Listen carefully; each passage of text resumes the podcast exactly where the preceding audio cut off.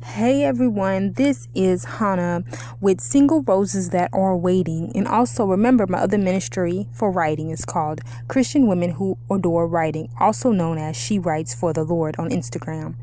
All right, everyone, I don't know if you know, but if you don't know, now you know. I have a 31 day devotional, and I know right now there is so much going on in the world. Everything that we see on the news, everything going on with the virus, everything going on with the economy, everything going on with uh, different things in the world. And I just wanted to bring some encouragement. And I was talking to God and, and taking time to pray. And I felt as if God was telling me that it's time to encourage, it's time to to be the light in the body of Christ like never before. And um, you know, I wrote a devotional and it's called God Will Never Forget About You. It's a 31 day devotional. It's on Amazon right now, amazon.com. And I just wanted to read a few chapters from uh, my devotional. And like I said, it's on amazon.com. And my devotional is called God Will Never Forget About You. And I know right now we're going through so much in the world. And I just want to remind you that God knows what everyone is going through. God is still a healer, He is still in control. And God's going to take care of everything that is going on. So there's no need to worry. In my devotional, um, I took about seven years to write pieces of my devotional. And but at that time, seven years ago, I didn't know I was creating a devotional. I knew the Lord was talking to me and telling me to create, uh, uh, uh, you know, writing works and different things like that and books. But at that time, seven years ago, I just had a dream, but I didn't know exactly how God wanted it to come together, this devotional. But over the past seven years, I went through my own personal journey, learning about my purpose in life, and God uh, gave me the courage and also, of course, um, getting help um, by the ones I love, how they helped me and encouraged me to write this devotional. I finally, uh, a few months months ago, uh, was uh, able by God to publish, self publish my devotional on Amazon.com. So I just want to encourage you. It's a 31 day devotional, and I'm going to start reading from day one. Okay? All right. And these are words from God. Scripture is in this devotional in each chapter, and there is also a prayer at the end. So let's start. Day one. I allowed it all to happen, not to crush you, but to revive you in my presence. Psalm 66:12 You let men ride over our heads. We went through fire and through water, yet you have brought us out to a place of abundance. Psalms 86:13 For great is your mercy and loving kindness towards me, and you have delivered me from the depths of Sheol, from the exceeding depths of affliction. 1 Corinthians 6:20 for God bought you with a high price, so you must honor God with your body. The next section of chapter 1, which is day 1, is words from Daddy God. It says, You must know I won't ever leave you in the fire or allow this life to drown you.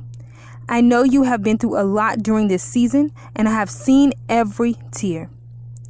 This season won't break you into pieces but it will form you into who I called you to be. You have been left stranded emotionally by those you thought wouldn't leave you. You have been exhausted to a point where you feel like my silence is killing you. I am taking you through this season to establish a purpose and equip you to handle the pain that this life can bring. I show mercy in hidden areas that only by sitting in my presence can be seen. I had to allow heavy situations to come upon you so you can see that only my loving kindness and grace can get you through.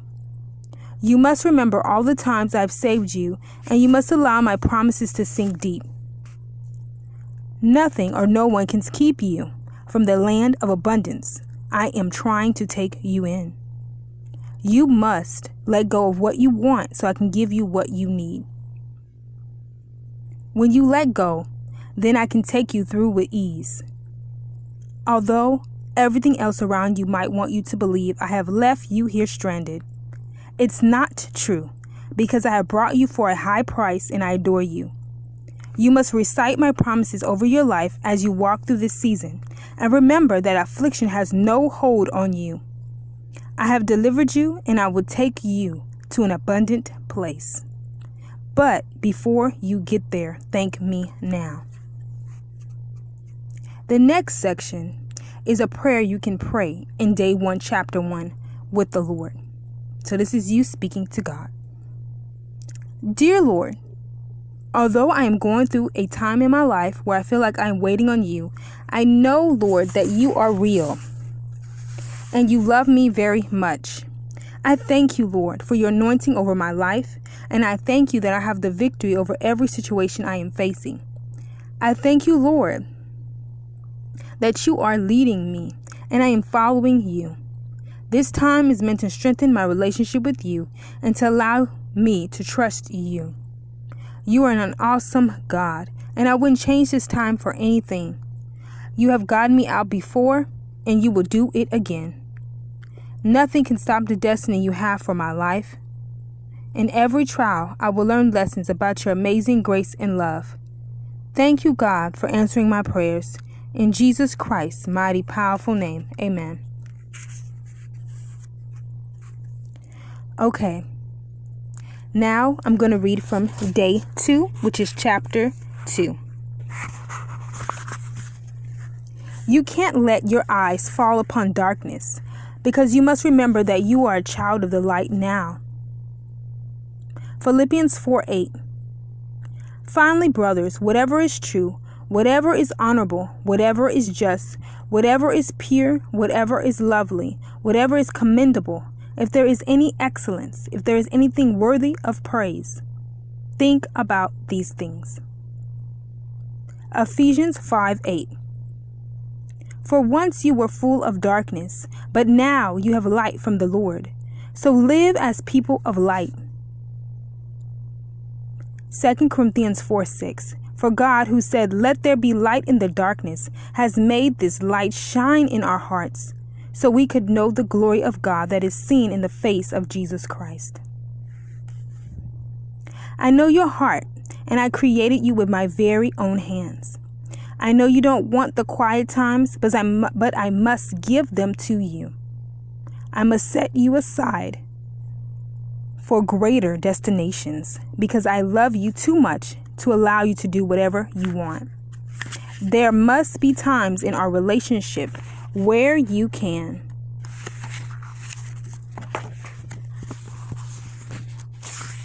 Come to me to hear clearly.